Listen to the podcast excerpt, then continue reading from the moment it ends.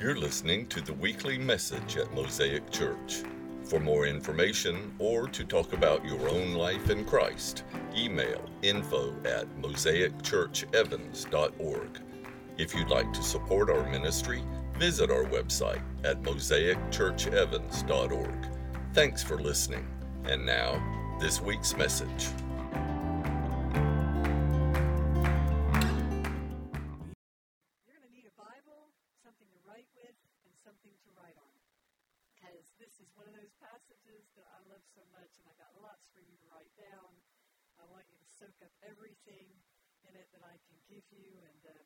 The Holy Spirit will speak while I'm speaking as well and give you things that I haven't even thought about. We'll be in Matthew chapter 11. We're going to take a minute to get there so you can find Matthew chapter 11 while um, I talk to you about sort of the average person who follows Jesus. Before, I actually want to talk to you about before a person follows Jesus. That person, he or she, is living life. You know, maybe even living it well. He may have a job and a family and his health, or she may be she may not be suffering in any significant way. If he even has a generic worldview, that may answer most of his big questions. But if he doesn't have a religious worldview, then he may find himself with questions that have no satisfying answers. And those unanswerable questions may actually be okay with him as long as everything's going okay. Until one of two things happens. Either he is faced with a more compelling truth that doesn't fit with his worldview, in which case he has to wrestle with it until he finds peace, or he may be driven to find better answers when something bad happens and the worldview he has doesn't carry him through the crisis. Does that sound familiar? So basically, I'm saying that we don't tend to shift our worldview without some kind of essential or existential. We don't tend to shift our worldview without some kind of existential crisis, something to shake the foundations and expose the gaps. That's why arguing with each other doesn't work. but somewhere along the way, let's get to our guy. Somewhere along the, the way, our guy hears a fair account of the gospel, maybe while he's in the middle of his crisis moment, and it resonates. It does enough of something so that his life has to slow down and he has to start paying attention. Maybe as he explores the ideas, he finds himself more and more in the company of other people who are also either exploring those same ideas or they are following the way of Jesus. And for reasons he may not even be consciously aware of. Somewhere along the way, a line gets crossed. And, and as I said, he may not even be aware of the line, may, may not even be aware of the moment, but he just finds himself one day realizing that there is more of him on the believing side of the line than on the doubting side. It is as if he has shifted citizenship, shifted allegiance. We've seen that happen politically a good bit lately, but I'm not talking politics right now. I'm talking spiritual realities. I'm talking about what a person considers to be most real. And here's the thing once a person finds himself, herself, on the believing side of that line, even the most faithful of us can come to the end of some days, at the end of some months, or at what we hope one day will be the end of a pandemic, and find ourselves impatient with God, or spiritually dry, spiritually weary, plagued by doubt. My sense is if you follow Jesus for any length of time, you've been there or at least I have. I have stood in the doorway of doubt more times than I am I'm embarrassed by how many times I have stood in the, in the doorway of doubt. I've experienced those horrifying moments when stark thoughts of doubt just come at me while I'm driving down the road. Has this happened to you? All of a sudden, out of nowhere, you find yourself going, what if this is not real?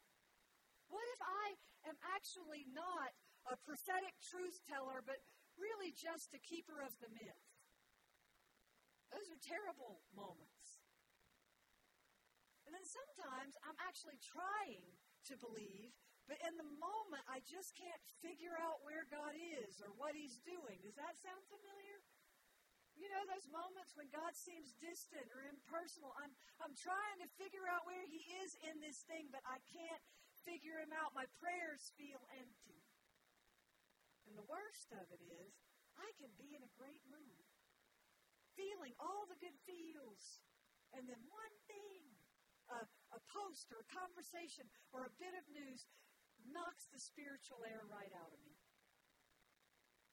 That's why I love this conversation between John the Baptist and Jesus so much. It's the last time John the Baptist actually has, and it's not even a personal, it's secondhand, but they, they communicate. It's the last time.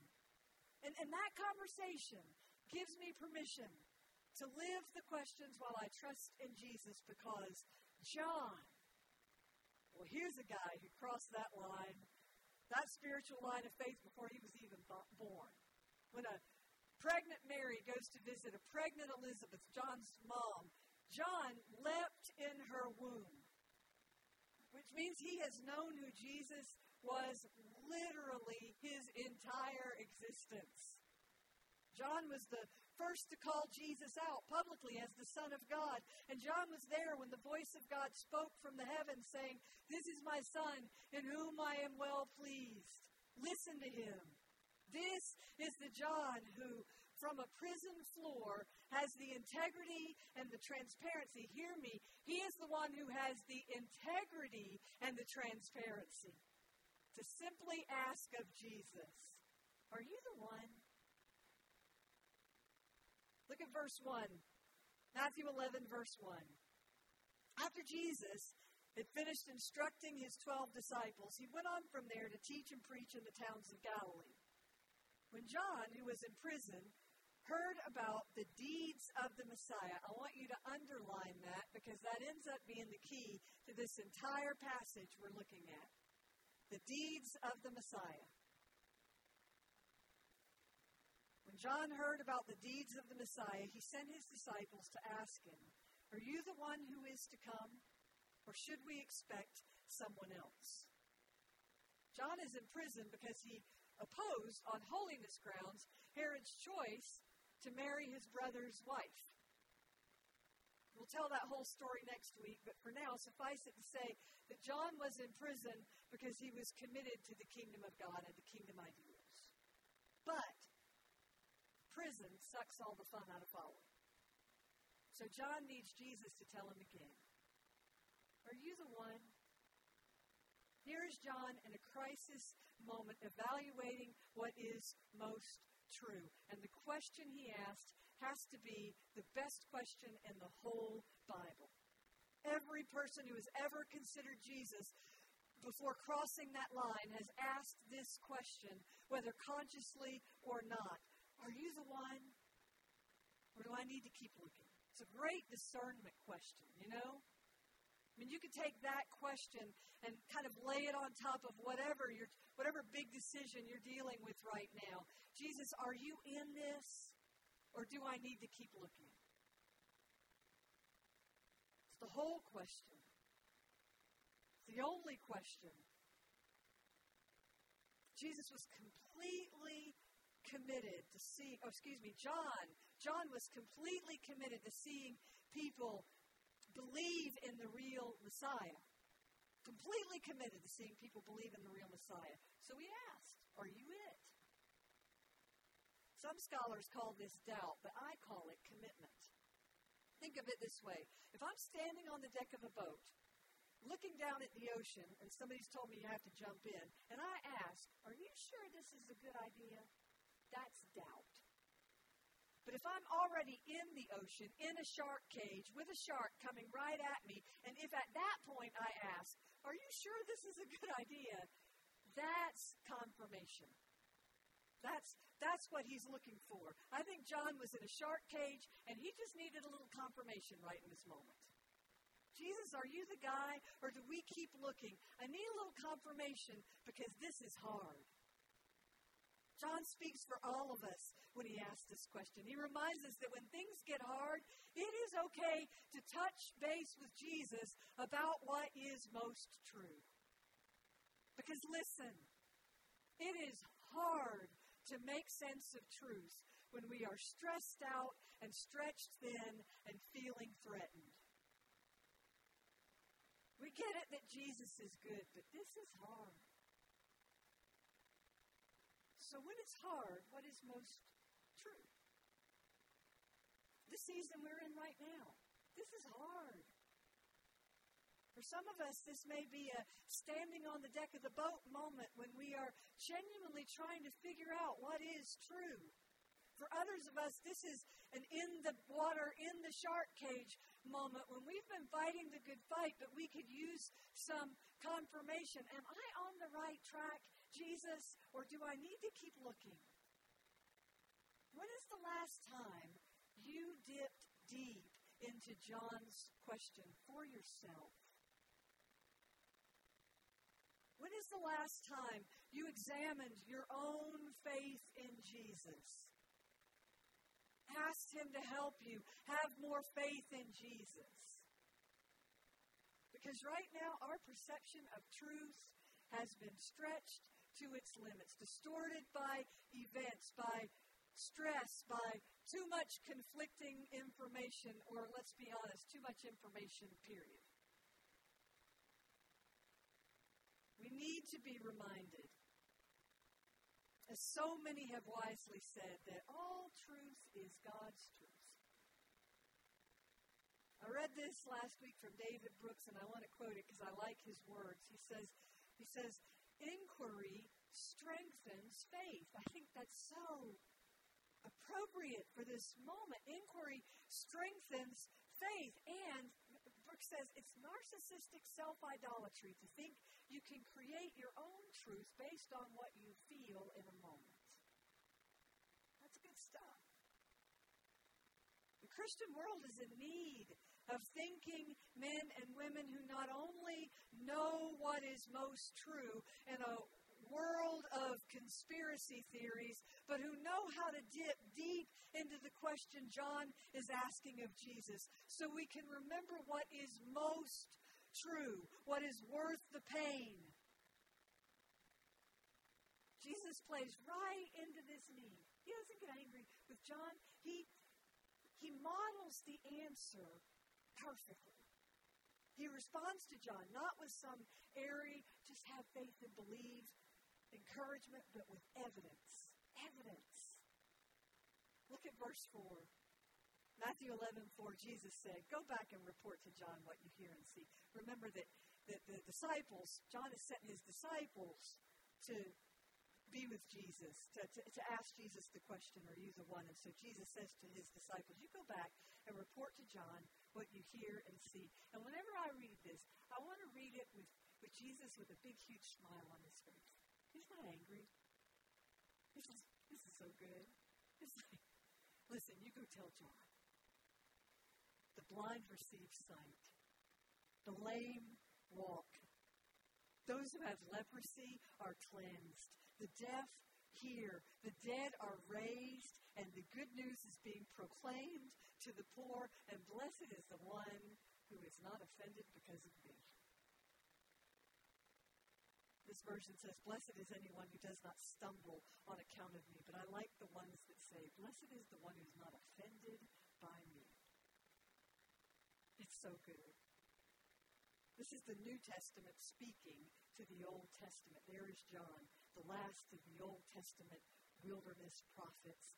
And so Jesus pulls from four passages in Isaiah to confirm John's hope. Isaiah tells us we read it earlier. While we are off looking for some kind of military king or some big and powerful being to come and stomp out all the monsters we don't like, the Messiah will come like a servant. No form or majesty. Isaiah says no beauty. From a place we're not expecting, from a town nobody nobody's even hardly heard about. Certainly don't think the Messiah is going to come from there. And now here's Jesus standing in the middle of a marketplace, healing people and talking to people and loving people. He lifts up average people and shares his power with them. He eats with sinners and he doesn't care about the rules the way most good Jews in his day cared. He says things like, Whoever wants to make something of himself will end up on the short end of that stick, but whoever is willing to give up his own life for the sake of the kingdom of God will end up finding real life. He says that at the end of the day, the right answer is not always the answer. But right action will get you there. He says it isn't about being right, it's about being right. Do you hear the difference? About having the kind of heart that's big enough for the ones the world won't notice. It's turning out the, the, the uh, turning out where the poor people are and where the hungry people are and where the suffering people are so that we can be there at the point of their need. Turns out the good news isn't just something we hear. And, and, and hear me, you guys know. I mean, I'm, I'm, my motto is what you believe matters. But it isn't just something we hear, it is completed as we practice it. It is something we practice, even when it means carrying the potential for offense. It is a choice to be boldly vulnerable. Christopher has coined a phrase that I, I really like it. He talks about fan culture. Fan, what was your other word? Fan? Fan syndrome. You need to write this down. FAN is an acronym. FAN stands for false action narrative. It's that thing which has become something of a trend lately where our critiques and comments begin to feel to us like action, when actually they're not. It's just us lobbing bombs, usually from the comfort of our own couches. Which is not to say we ought not have opinions or, or convictions. Of course we should. But that in the kingdom of God, our convictions are not complete until they are translated through our actions. Let me say that again so you can write it down. In the kingdom of God, in the kingdom of God, our convictions are not complete until they are translated into action. This is what Jesus is telling us here. If you want to see the kingdom of God advance in this brittle and angry world, if you want to show up as the wise one in a world of conspiracy madness, then this, Jesus says, is how it's done. The lame walk, the blind see, the dead are raised, the lepers get healed. Blessed is the one who is not offended Jesus says, who would who, who would be offended by a servant heart? As it turns out, pretty much everybody. we get offended. we get offended by everything. We get offended by things we don't understand. We get offended by things that, that threaten us. We get offended by people who claim authority to practice the law of love because they don't do it exactly the way we want it done. We get offended by passion when we don't have it. We don't trust mercy because we're afraid the bad people will get away with too much. We don't trust absolute truth because we're afraid it won't include us. And if any of that offends you, then let Jesus in on your wrestling. Even if it feels uncomfortable. So you can learn from Him what it means to live this without being offended. Because that's what he's saying here. He's not just saying, I hope y'all aren't offended, but he's saying, I'm not offended either. Trust a good God with those offenses and defenses and fears and prejudices and even your quiet doubts that keep you from being able to see Jesus as he is. Discern your discomfort. Admit to Him the parts you struggle to understand. That's a risky thing, friends, but that is healthy. So let Jesus into that mixture of doubt and faith. Are you the one? Where am I missing it? Do I need to keep looking? trust like crazy that He will lead you through that. Look at verse 7.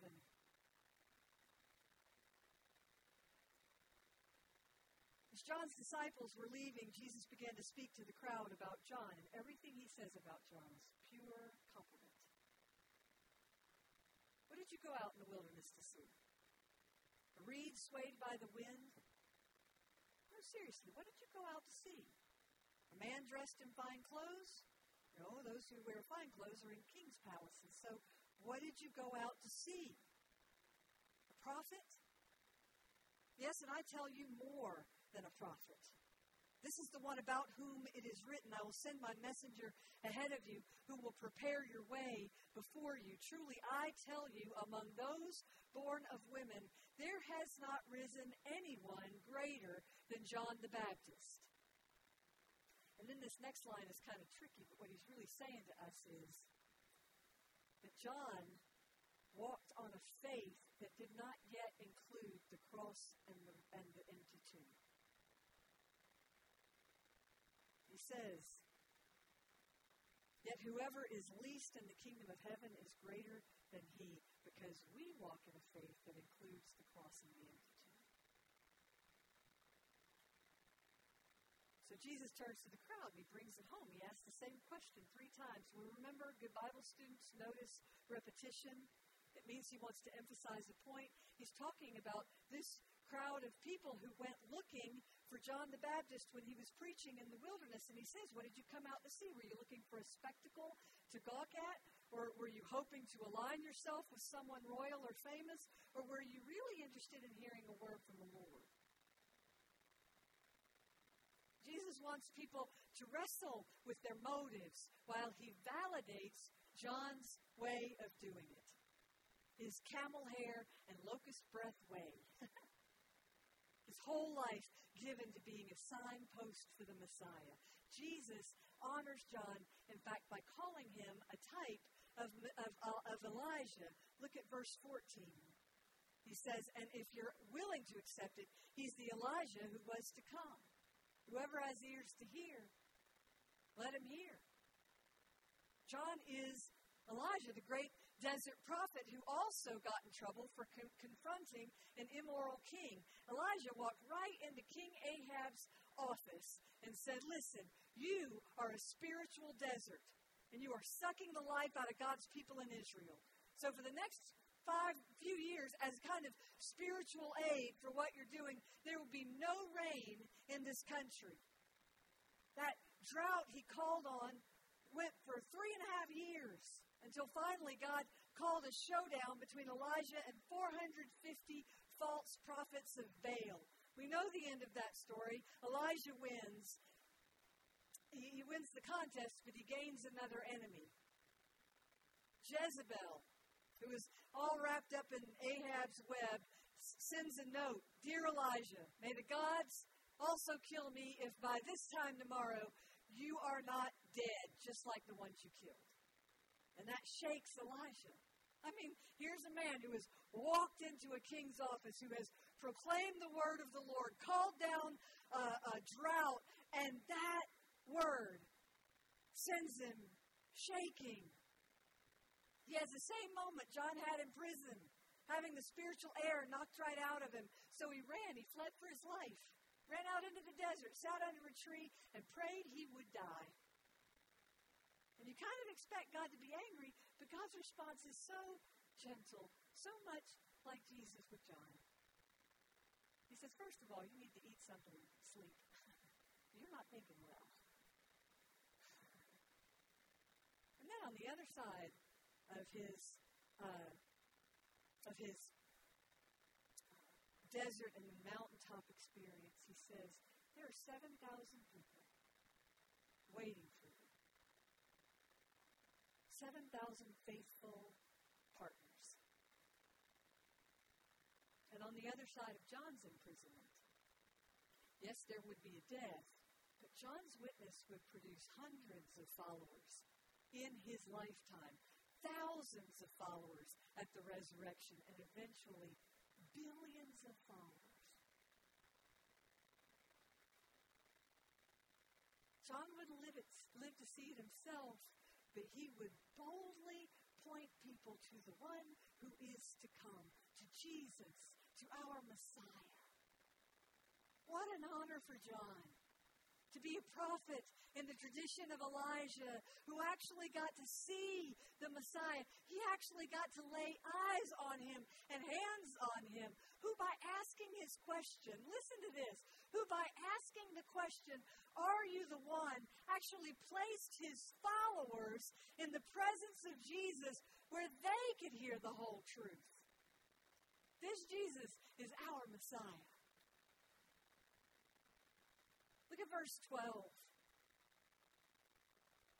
From the days of John the Baptist until now, the kingdom of heaven has been subjected to violence, and violent people have been raiding it. It's one of those hotly contested verses in the Bible because of this one word that you can read one of two ways. And I'm not going to go into all of that right now, but I really, really, really want to. But I want you to hear this. I want you to hear Jesus on behalf of John who sits in prison, John, who sits in prison and who knows firsthand that the kingdom of God, he is firsthand proof the kingdom of God suffers violence. The violence of people who don't get who Jesus really is. The kingdom suffers the violence of laziness, the violence of unbelief, the violence of hard hearts and broken hearts. The kingdom suffers the violence of the enemy of God. My goodness, we have seen the kingdom of God suffering violence while people raid it for their own ends. I'm going to tell you at the other end of this pandemic, the, the, the greatest challenge for followers of Jesus will be the restoration of the body of Christ with integrity. It has suffered violence. The Church of Jesus Christ has suffered such violence. And these are earnest prayers. But hear the hope. The kingdom never quits coming. It never gives up. It never gives in, never lets go, never loses sight of the work.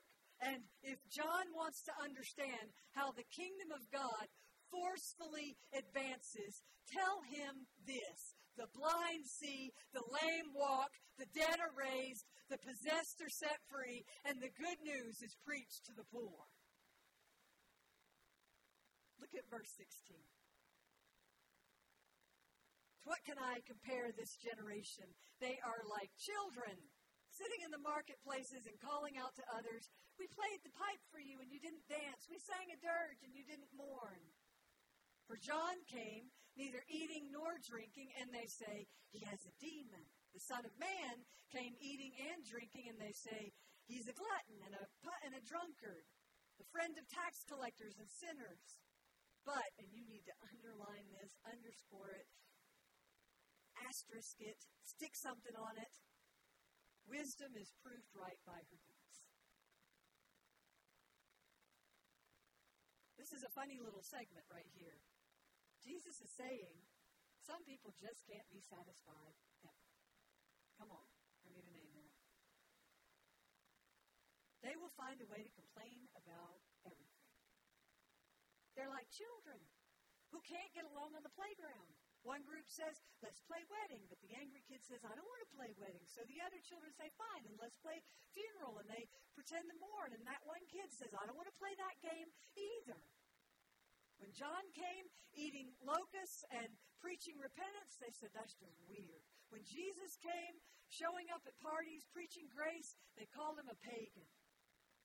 Jesus said, that spirit, that critical spirit, that keeps you at arm's length from the truth, and worse, that keeps you at arm's length from people in need.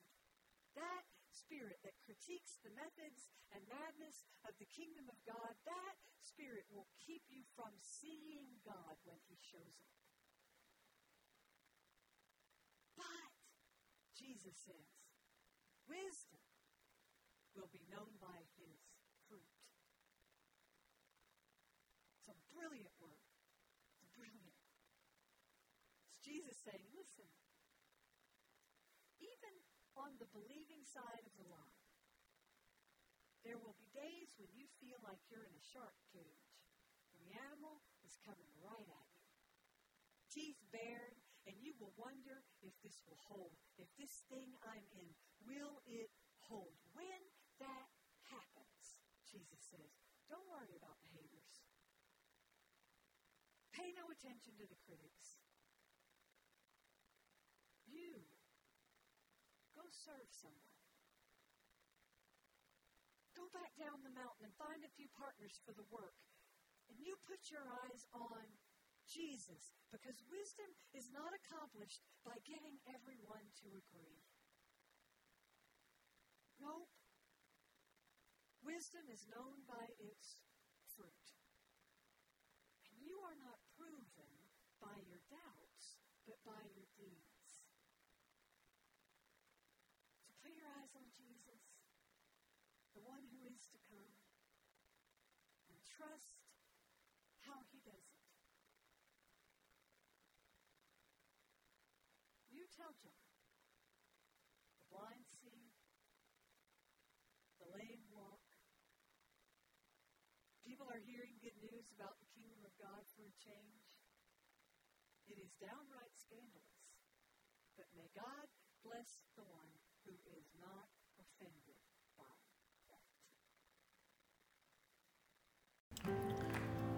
Thanks for taking the time to listen to our message. If you live in the area and are looking for a church home, we'd love to see you. Visit us or check out our website at mosaicchurchevans.org for more information. May God bless your day.